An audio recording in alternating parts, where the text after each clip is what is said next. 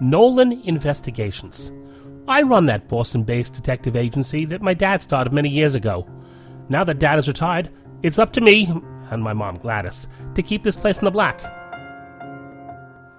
I've seen a lot of strange things in my time here, and I never know what the next knock on the office door is going to bring. I'm Jim Nolan, Private Eye.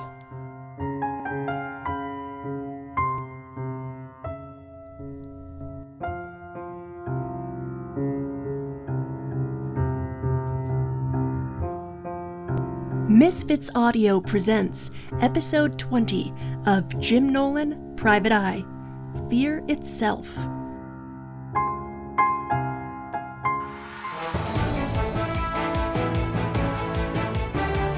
This is a WIXO special report. Here is news anchor Sharon Waters. Good afternoon. We're interrupting our regular programming to bring you coverage of a police news conference concerning the disappearance of noted Boston attorney Charles Bascom. We take you now to police headquarters.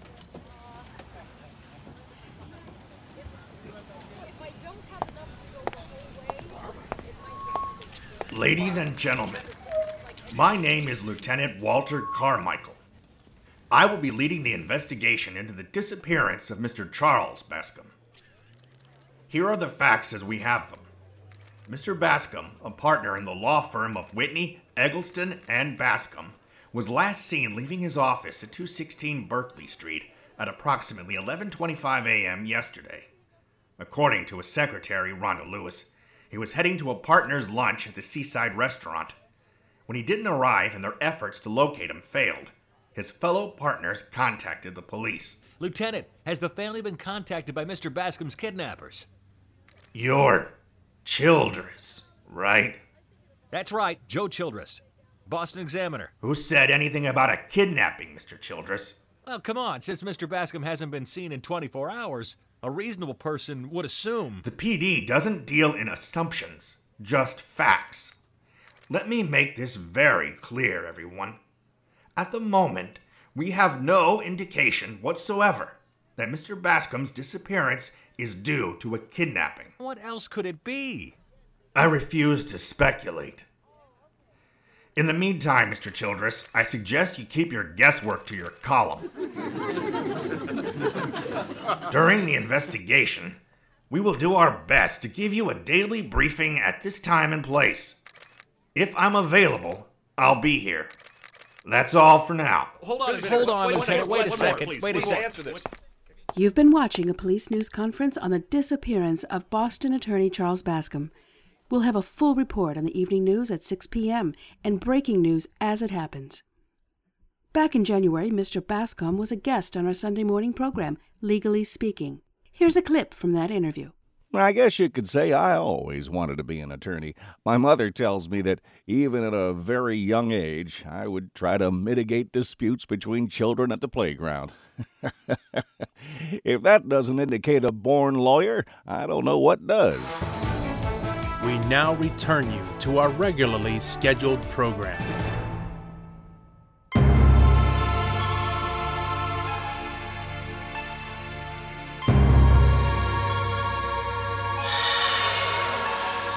Please, don't do this. I'll give you anything you want. Anything. Stop it. You're killing me. What is happening to Charles Bascom? He sounds afraid for his very life. Perhaps Joe Childress is correct. It certainly sounds like Mr. Bascom has been kidnapped and is under extreme duress. When we return, we'll follow Lieutenant Carmichael to the office of a certain private detective as he investigates Mr. Bascom's disappearance in Misfits Audio's 20th Jim Nolan Private Eye Mystery Fear Itself. Walter, you're back. Good to see you, Lieutenant. How was Florida? Um, enlightening. I've never heard anyone describe the Sunshine State with that word before. How was it uh, enlightening? It showed me that I'm not ready to retire. And how'd it do that? Have you ever been there? Not for years. I've been trying to convince Albert that we should retire down there. Don't do it. Why not? It's nice. Don't get me wrong. Sunshine certainly beats shoveling snow. But the people I met, oh, the people. What about them? Most of them aren't doing a damn thing. It's like they're wandering around in a fog waiting to die. You can only play so much shuffleboard, and I hate bingo! I'm sorry to hear that your vacation was a bust. It wasn't. I'm glad I went. It showed me what I don't want to do. I've been this way and that way on retiring for years. These knees of mine aren't what they once were. Now I know I'm going to keep working. I can't live like those people I saw. I'd go nuts. I still have lots to contribute to the city. I'm a good cop. You certainly are. Well, I'm relieved. Me too. Congratulations, Walter. Thanks. I heard you two had a little run in with my, uh, understudy. Oh, we sure did. What will happen to Lieutenant Wagner now that you're not retiring? I can't concern myself with that. All I know is that I'm staying right where I am. If Kate Wagner tries to step on me to get ahead, I'll step right back. Oh, good for you. Jim, if you're not tied up with anything, I could use your help. You have great timing. It's been a little slow lately. What case? Charles Bascom. The missing attorney? That's him. Come on. I'm parked outside. Okay, Mom? Sure. I still have lots of typing to do. I'll hold down the fort. What do you know about Bascom, Jim? Just what I read in the paper. He served in Korea and Vietnam, awarded a Purple Heart in both.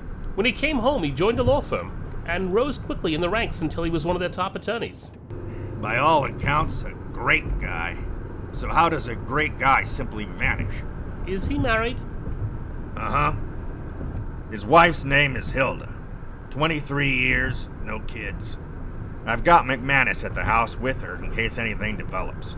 Do you think Bascom was kidnapped? I don't know. At the press conference, I ripped into Joe Childress for even suggesting that possibility. Childress? From the Examiner? You've met him? Some time ago, back during the Landau case. Landau. Oh, yeah, yeah, I remember. Was he a pain in the butt back then, too? you could say that. Where are we heading? Bascom's office at the law firm. I want to look it over and meet his secretary, Rhonda Lewis. Lieutenant, Yeah? do you mind if I ask you about Lieutenant Wagner? Her again? Well, I'm curious about. All right. I suppose if I don't answer your questions, you'll just burst. I wouldn't put it that way. I have two conditions. Name them. Whatever I tell you, you tell your mom. That way I don't have to repeat myself. Okay. And number two? As soon as we pull up to Bascom's building, no more talk about Kate Wagner. We need to concentrate on Bascom's disappearance, not chat about her. Agreed. So, what did you think of her? Pretty set in her ways, kinda. Full of herself, pompous. That's her in a nutshell. That's not the way a police officer should be. Jim, I went down to Florida thinking I was done with my badge. I've seen a lot of blood, a lot of death. I was ready to hang it all up and let Wagner have my job. Until you got a load of the people down there. Right. Don't get me wrong about Wagner. Pompous or not, she's a she's a good cop. She's earned her rank. But She wants my job, and I'm not convinced that she wouldn't try to walk all over me to get it. surely the chief of police would- Don't bring him into it. Wagner's one of the very few female police lieutenants in the country. So she mentioned. My boss would love to brag that the Boston PD has a woman in that position. Even if it means firing you? Oh, yeah. I'm right at retirement age, just like your dad. Kate Wagner's more than a decade younger than me. Then there's the problem of Well, I guess you could call it society. Society? This woman's liberation stuff. I don't have a prejudice bone in my body, Jim. I don't give a damn what color or sex anyone is. I'll admit it, Kate Wagner would be a great addition to the force, and the chief knows that. My problem is how do I show him that I'm the better choice without sounding like, uh, oh, what's that term? A male chauvinist pig?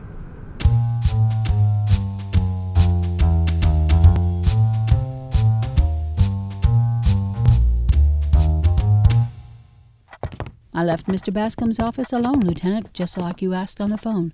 No one's been in here since he left yesterday. Thank you, Miss Lewis. Rhonda, please. How long have you been Mr. Bascom's secretary? It will be five years in September. You said he left here yesterday about 11:25.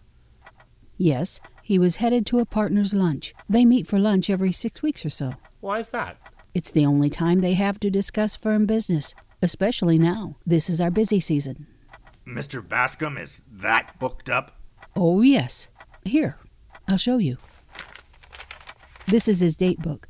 I thought you'd like to see it. Yep, he's full up, all right. The other partners are just as busy, if not busier. When do you go home, Rhonda? Five o'clock usually. Sometimes Mr. Bascom will ask if I can stay late to help him with typing and filing, but not too often. Is he here when you leave? Most of the time. This certainly is a neat office. You're doing? Oh, no. Mr. Bascom takes care of his own office. Isn't that unusual?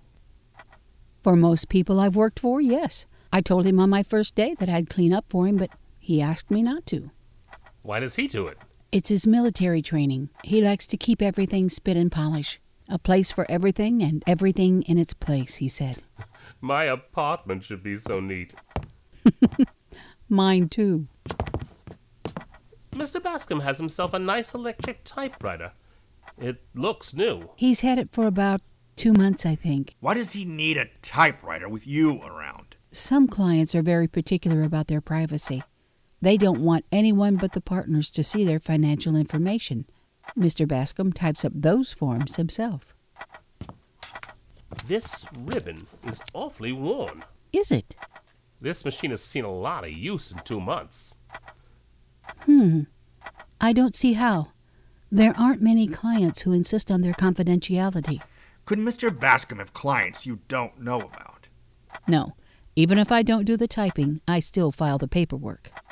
I don't see how that ribbon could have become so worn from just filling in the blanks. Blanks? Let me show you.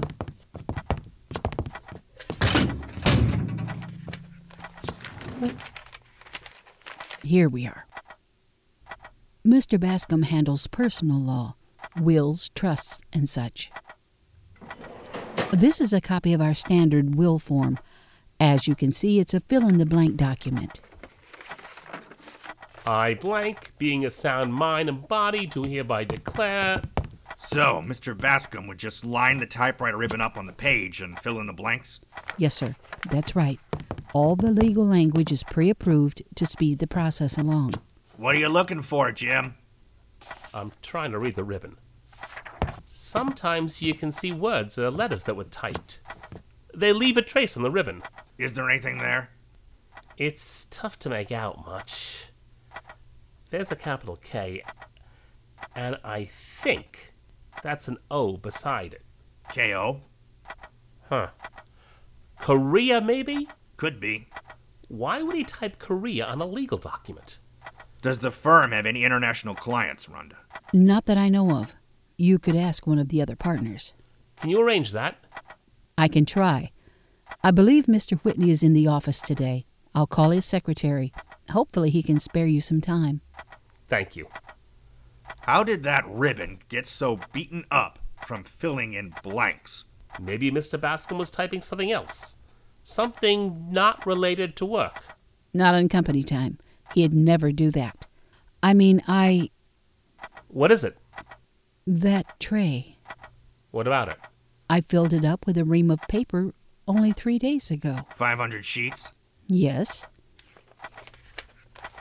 There can't be more than half out here now. Why would he? Could someone else have taken the paper? Anyone who needs paper can get their own. There's a supply closet down the hall. Are there typewriter ribbons there? Of course. Then, for whatever he was typing, why wouldn't he replace the ribbon? It is a little time consuming and messy. It's tough to get the ink off your hands. Maybe with his schedule he was rushed and didn't have the time to make the change. Late for a meeting. Possibly.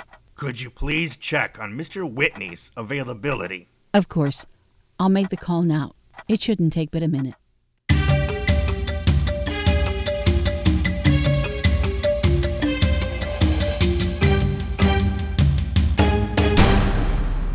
Please sit down, gentlemen. Thank you, sir. Thank you, Mr. Whitney. Anything for Chuck Bascom. Are you close to finding him? We're doing everything we can. I'm sure you are, Lieutenant. I, I meant no insult. Mr. Whitney, does your firm do any business in Korea? Korea? No. Could Mr. Bascom have landed a Korean client on his own without you knowing? No. Our business plan doesn't include Korea. We're mostly New England based. We do hope to expand into Great Britain in the future, but not Korea. Why do you ask? We found what looks like the word Korea on Mr. Bascom's typewriter ribbon. Really? He did serve there, but I can't imagine. Perhaps he was writing himself a note. With a typewriter? you haven't seen his handwriting. Would you be visiting Hilda, Mrs. Bascom, later? Probably. Why do you ask? I was going to head over there myself. Hilda and I are old friends. She's understandably upset. I was hoping my visit might calm her down. We want to take a look at Mr. Bascom's car first. He was headed to that lunch, so he must have gone down to the garage before he vanished. Rhonda keeps a spare car key in her desk. Chuck locked his keys inside once, and the auto club had to come. He was very embarrassed and vowed to never let that happen again. His parking space is A3 on the first level of the garage. Thanks, Mr. Whitney. You've been very helpful. You're welcome. That's quite a car Chuck has. A brand new Cadillac. Immaculate. Polished till it sparkles. He's very particular about that caddy. It's his baby. Lieutenant Carmichael and I left Mr. Whitney's office, got the spare car key from Rhonda, and took the elevator down to level one of the parking garage. It wasn't tough to find Bascom's car. The black caddy practically glowed under the fluorescent overhead lights of the garage. On first seeing it, I think the lieutenant and I shared the same thought. Wow, that black beauty made my car look like a fugitive from the junk heap.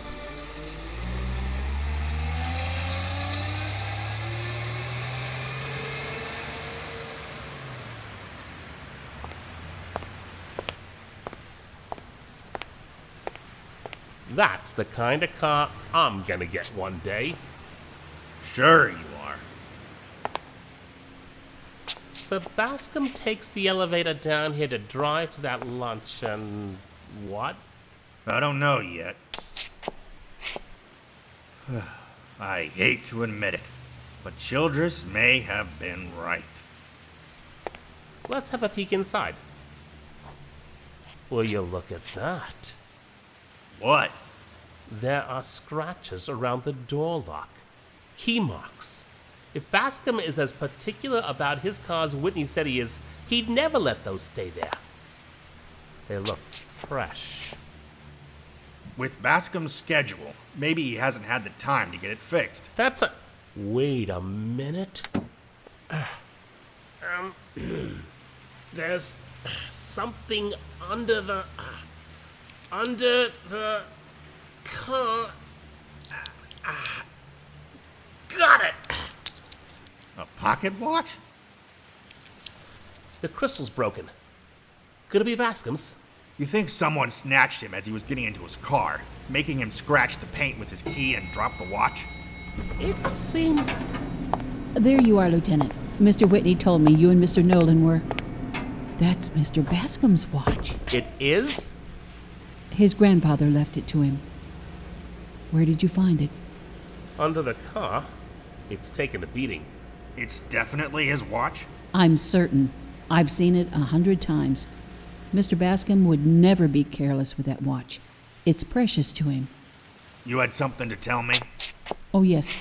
Sergeant McManus called from Mr. Bascom's home. He said it was very important that you call him right away.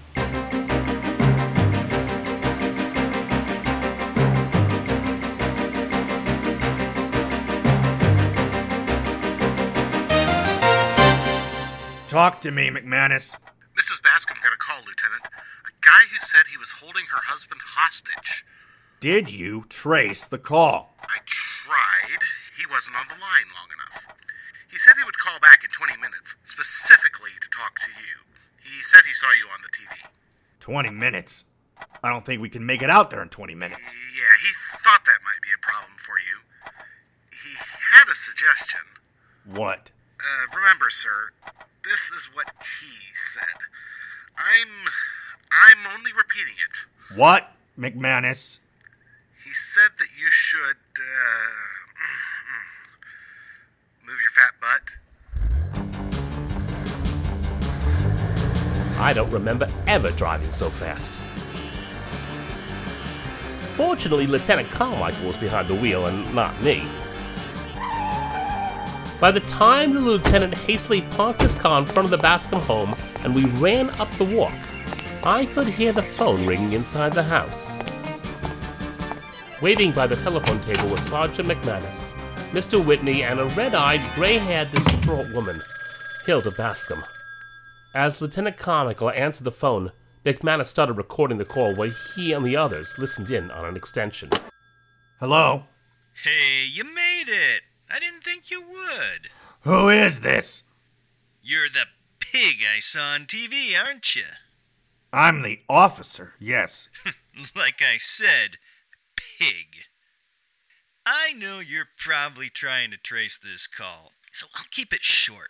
My pals and me, we got Bascom. Let me talk to him. Oh, no, officer. You're not running this show. Tell you what, I'll let you hear him. Hey, Bascom! I'm talking to a cop at your house. What do you think of that? Help me! Give them what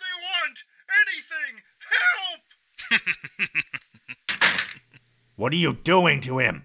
Don't worry about it. You'd better not harm him. He's safe. Enough. What do you want? What do you think we want? How much? We're not sure yet. What? We haven't decided. Time's on our side. The more Bascom begs for help, the more he's away from his missus, the higher our asking price becomes. The more anxious they both get from waiting until we're good and ready, the more dough they'll be willing to shell out to end this whole thing. We'll be filthy rich. You little. Oh, I'd watch your mouth, pig. I'll call you back later. When? When I feel like it. You be around. McManus! No dice, Lieutenant. He wasn't on long enough. Damn! Mrs. Bascom? Mrs. Bascom, please.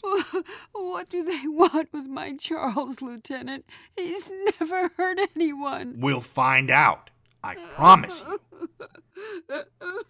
McManus, could you please take the lady to the kitchen? Why? Maybe a cup of tea or something would calm her down. What do you think, ma'am? Would you like a, a cup of tea? But, but, Charles. We're doing all we can. The best thing for you to do is calm down.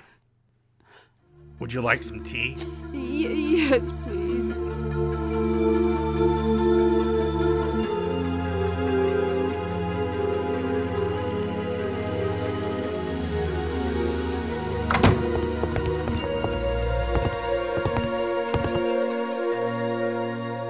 This is Chuck's office. Very tidy. Just like work. Lieutenant! This typewriter ribbon is beaten up too. Can you make out any words? No. This one's in worse shape than the other one. And look here three white out bottles. All empty.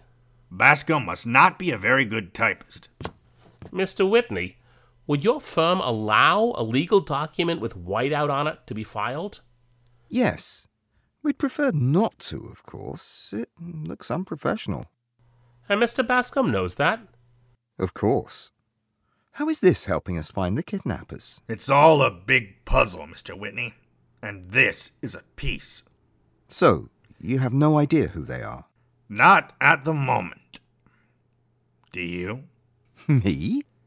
You and Bascom are friends and business associates. Can you think of anyone who might be responsible? Lieutenant, the Bascoms don't mix with the lower circles of society. As a prominent attorney, Chuck would only know those in the upper crust, who would never do such a thing. Yet someone did kidnap him. What have you got, Jim? Mr. Bascom's Rolodex. It's stuffed. What we're looking for must be in there. I don't follow you. We don't know who kidnapped Mr. Bascom. And you say it's impossible that anyone he associates with could have done it? That's true. Then our next clue is in here. Somebody on these index cards knows something that we're not privy to. How do we find out who? With your help. Jim will read the names off the cards. You and Bascom hung out with the same crowd. You tell us if you know the person and if he or she could be involved. For all those cards? That could take hours. Hopefully, the person we're looking for isn't in the Z's. Oh, very well. If this wasn't for Chuck. Ronald Adams. Certainly not. David Ahern.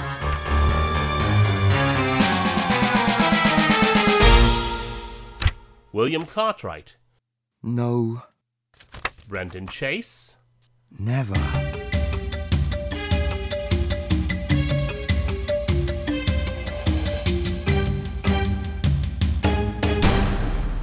Emil Harris. No, Thomas Healy. never. He's a good friend. Paul Irwin. Who? Paul Irwin.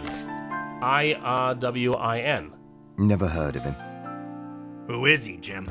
It says here managing editor, Thompson Publishing. Any bell, Mr. Whitney? I'm afraid not. That's it! What's it? It all fits! The missing paper at his job, the, the, the beaten up typewriter ribbons, this Rolodex card. Mr. Bascom must have been writing a book! Chuck. It's a strong possibility. What would he write a book about? From the mention of Korea, maybe it's his autobiography. But Chuck's been so busy. How would he possibly have the time to write a book? Sometimes at home, sometimes at work, more at home. And that would explain why the ribbons on both typewriters are beaten up, but the one here is in worse shape. He must have been trying to meet a deadline. If he was rushing, he wouldn't have taken the time to change the ribbons. As long as you could read the text, that's probably good enough. He'd also have no problem using whiteout on a manuscript as opposed to, say, a will. We didn't see any empty whiteout bottles at his office. Chuck Bascom writing a book? Only a possibility. Jim, do me a favor. Give McManus a holler. If Mrs. Bascom is up to it, I'd like to ask her a few questions.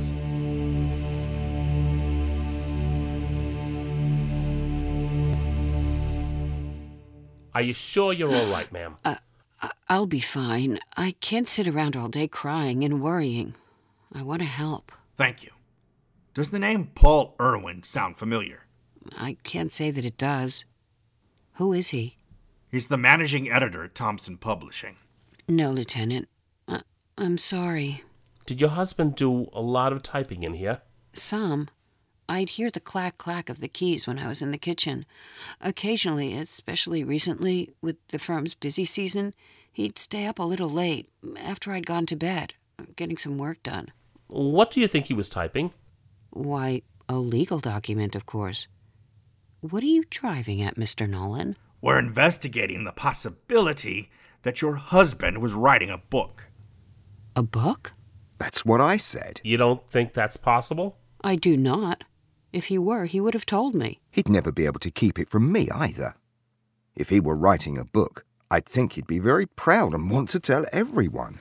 And you think that if, and it's a big if, Charles was writing a book, someone kidnapped him because of something he disclosed in it? Perhaps.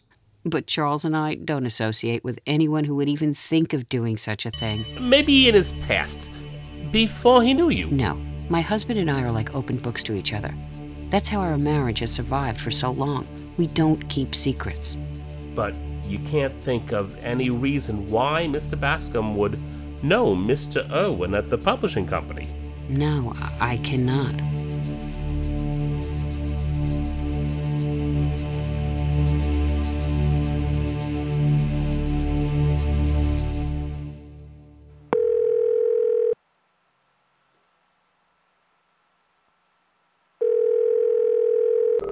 Hello, Thompson Publishing. Mr. Irwin's office. May I help you? May I speak with Mr. Irwin, please? I'm afraid he's out of the office at the moment. May I ask what this is concerning? This is Lieutenant Walter Carmichael of the police. I need to speak with your boss as soon as possible. Of course, sir. I'm afraid that Mr. Irwin is on the road right now. He's on his way back from a publishing conference in Toronto. When is he due back? Tomorrow morning, I need to see him tomorrow. of course. What time? First thing, He should be in by 8. Uh, is that okay? we'll be there.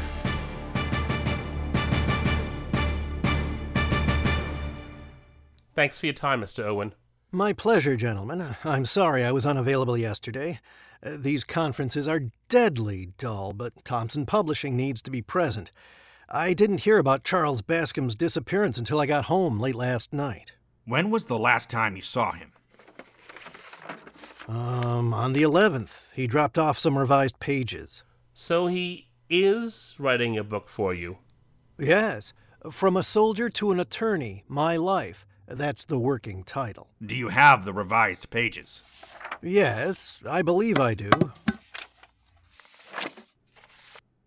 Here you are. May I open it? Certainly. Look at the text, Lieutenant. Definitely from the Warren Ribbons. Mr. Bascom explained that he had to finish the pages around many business appointments. While I'd prefer the text to be darker, the typesetter should be able to read it just fine. What's the book about? Well, like the title says, it's his autobiography. The concentration isn't so much on his childhood, but on his war years and legal career. Have you read the book? Every word. Those pages are based on revisions and corrections that I made, mostly grammatical errors and typos. We're working on the assumption that Mr. Bascom has been kidnapped. Is there anything in the book that might suggest a culprit? Does he take anybody to task? No, I don't recall a harsh word about anyone. It does get a little personal sometimes, like when he writes about his phobia. Phobia? Acrophobia, fear of heights. He's had it for years. I didn't know he suffered from that. Not many people do. He's always kept it a secret, even from his wife. Why? He considers it a personal failing. Acrophobia? Charles Bascom is his own worst critic. I guess so. Any phobia, by definition, is an irrational fear of something. He knew that and was ashamed to admit that it could have a hold on him. But we're talking about a guy who flew combat missions for the Army. How did he manage to? He's not sure himself. His best guess, as he writes in the book, is that he knew he was fighting for something bigger than himself and needed to put his phobia on the shelf, mind over matter. It must have been very difficult. Maybe the flying made him feel in control of things. That's certainly a possibility. I fly and it makes me feel that way. When Charles Bascom was a young man, he had the strength and the will to deny the phobia any power over him. But he can't do that now. No, it's my understanding that a phobia can become stronger as a person ages, making him less able to resist it. Charles Bascom is a wonderful man with a brilliant and heroic past, but he is older and not as strong as he once was. It's hard to know if the phobia is stronger, if he's weaker, or some combination of the two. Surely he's had to fly on business. Oh, yes. How does he manage that? His doctor prescribed him some pills for the anxiety that would come with boarding a plane. He said that if he took them an hour or so before flying, he could make it. And without the medication? He'd be nervous and probably frightened, very frightened. Why did he decide to disclose his phobia now, after keeping it secret for years?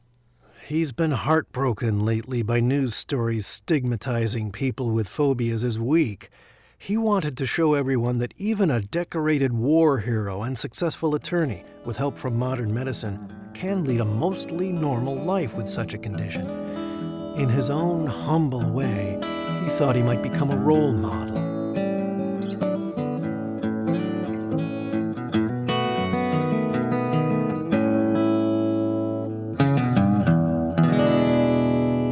Two large coffees, black, and two plain donuts. For here to go. To go. Right away, sir.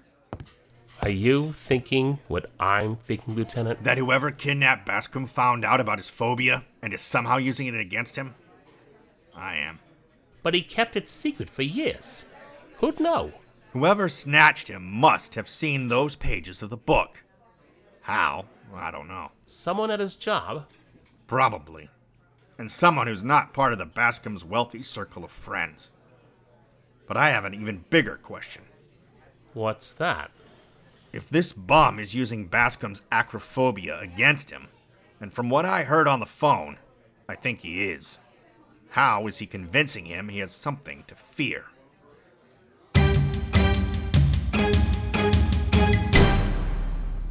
A book? I had no idea. Neither did his wife. Who decides who gets into Mr. Bascom's office? I do. Anyone who wants to see him has to get past me first. Who would be allowed in? That varies depending on the case Mr. Bascom is focusing on. Different people would work under him for different clients. He mentors many of the junior staff, and the other partners stop by fairly often to bounce ideas off of him. How about after business hours? Who decides then? That's up to Mr. Bascom. He doesn't like to be disturbed when he's working, but he realizes it's necessary sometimes. On nights when I've stayed late, I've seen some of the new hires stop by, some of the senior managers, and the cleaning people, of course. Excuse me, Miss Lewis. I didn't know anyone was here. That's okay, Mary.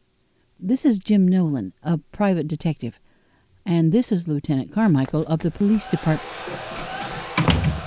After her, Jim!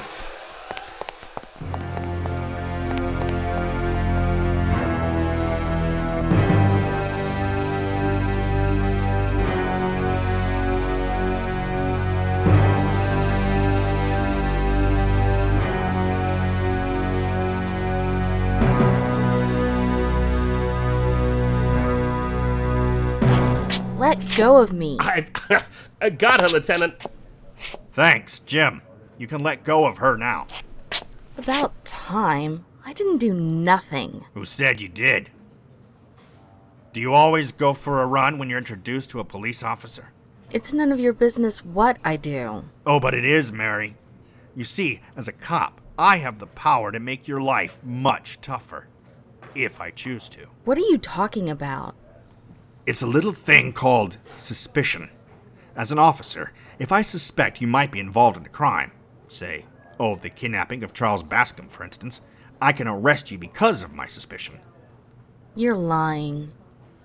You believe what you want to believe. Have you ever been in a cell? N- no. They can be very unfriendly places, can't they, Jim? Very unfriendly. You never know who'll be in there with you. It could be a little old lady. Or it could be a suspected murderer. A murder? That's why it's best for everyone to avoid spending time in cells altogether, especially a young lady like yourself. I'm sure it is. Mary, do you know anything about Mr. Bascom's kidnapping? I. Kidnapping is a federal offense. What does that mean? It means that the jail sentences are often much longer. But I never. If a young lady like you was convicted of kidnapping, she'd be a very old woman by the time she got out of prison. prison. That's a lot of years behind bars. I wasn't part of it. I I didn't hurt him. You may be an accessory to a crime, Mary. You could still end up behind bars. I I don't know what to do. Things will go easier on you if you tell us who you're protecting. My brother Sean. It's like this.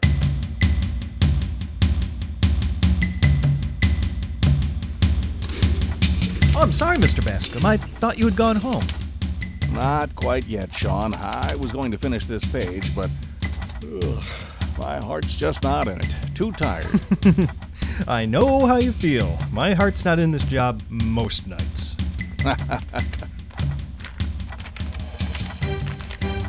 You've certainly used up a lot of paper today. Your barrel's full to the top. yeah, sorry about that. I'm not the best typist. Eh, no need to apologize. It's all the same to me. I just dump it in here, however much there is. Thanks. Happy to do it. Better luck tomorrow, huh? I hope so. Good night, Mr. Bascom. Good night.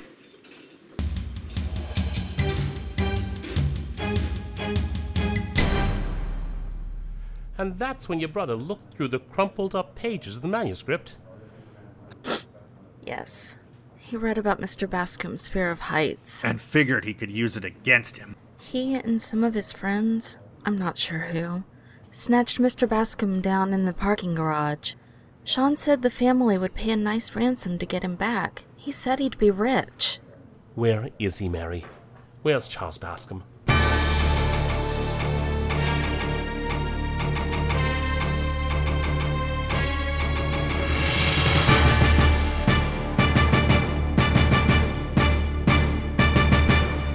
Logan Airport? That's right. Mary said her brother and his friends are hiding Bascom somewhere in the airport. Probably making him believe he's on a plane. With his acrophobia and without his pills, Could they really have him on a plane? maybe a private one. That might be the road to follow. I doubt they take the chance of bringing him on a commercial flight. Bascom's picture's all over the news. He'd be noticed for sure, So it's Sean who's been calling here. as far as we know. Does he have a pilot's license? I found no evidence of that, sir. One of his friends might. We can't know for sure. We also know that he doesn't own a plane. If he and his pals do have Bascom on a private plane, they're likely using it illegally. A private plane to Logan? We may as well look for a needle in a haystack. Ready, McManus? All set, sir. Lieutenant Carmichael, Hey, you're already there. I'm a professional. sure you are. We know what we want in exchange for Bascom. What? A million bucks. A million? In small bills. Jump change to Bascom's firm and his missus. Surely he's worth that much to them. It it will take a while to get that much money together. You've got a day. I'll call you in 24 hours to tell you how to get us the dough. Remember one thing in the meantime What's that? Mr. Bascom is scared. Not long enough to trace, sir. It's not that important anymore. We know Bascom's somewhere at Logan Airport. We just have to figure out where. Bill Norden. Who? An old friend of mine. He's the manager at Logan. If Bascom is being held on a private plane, could your friend help us narrow the odds? Probably. They keep records of what planes were recently fueled prior to flight. Unless one of Sean's pals is a pilot, that would take those planes out of the equation. I'll call Bill right away. Mr. Whitney's call yielded results. All but five of the private planes hanging at Logan had recently been gassed up. Sergeant McManus, Lieutenant Carmichael, Officer Harrison, and I drove out to the airport. We picked up a list of the hangar numbers and a skeleton key for their locks from Mr. Whitney's friend, and then proceeded to the hangars. The first three we stopped at were busts. But the fourth? Lieutenant Carmichael unlocked the hangar door and slowly opened it just enough for all of us to ease inside. There was an odd noise coming from the hangared plane, kind of rumbling noise like an engine, though the plane's engine wasn't on. Then we heard it. End this, please. I can't take it anymore. And that's when the lieutenant ripped open the plane's door and the four of us charged inside, guns at the ready.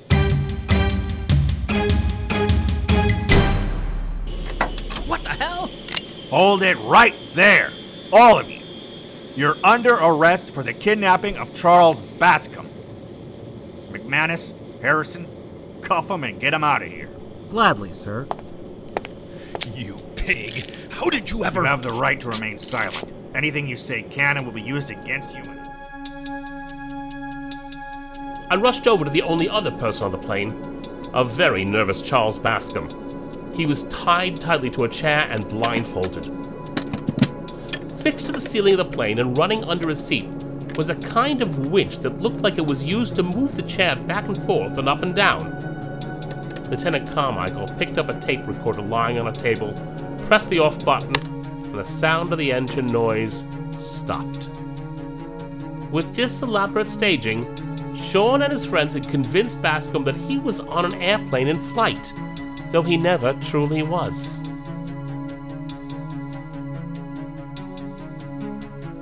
Help me! Help me, please! I'm here, Mr. Bascom. I'm here to help you. For the love of God, stop this! There, your blindfold's off. Ugh, Look at me, sir. Who? Look at me. Who are? My name's Jim Nolan. I'm working with the police. I'm going to untie you now. Everything's okay. You're free. But the plane! The turbulence! I, I can't take it anymore! We're on the ground, sir. What? You're not in the air. I don't think you ever were. I don't understand. There. Can you stand? I think so. If you need some help. No. Uh, No, thank you. Uh, I can do it. Uh, much better. Mr. Bascom, I'm Lieutenant Carmichael of the police. The men who did this to you have been arrested. They won't be seeing anything but cell bars for a long time. That's good. So I was never really in the air? I don't think so. The engine sound was on tape. And look at that contraption they rigged up to move your seat around. They made it pretty convincing, and your imagination did the rest. So they were going to toss me out of the plane, were they? Excuse me? I knew we were on the ground all the time. You did? Of course. I hope you never thought for a second that a bunch of punks like them could get the better of a man like me. If they didn't have me tied to that chair, I would have beaten the living daylights out of Sir, we know about your acrophobia. You do? We spoke to Mr. Irwin during our investigation. I see. Who am I kidding? They had me totally fooled. This is embarrassing. Why? A good part of my book is about facing your phobias, your fears. I didn't do too well myself. Do as I say, not as I do, huh? I'd say you certainly faced your fears these past days. This whole ordeal has probably made you stronger. You think so? Definitely. Maybe this deserves a chapter in the book? That's up to you. It's your book. In the meantime, I know a certain lady back at your house who's really looking forward to seeing you. Yes, Hilda. You know what I really want to do now? What? I want to get the hell off this plane.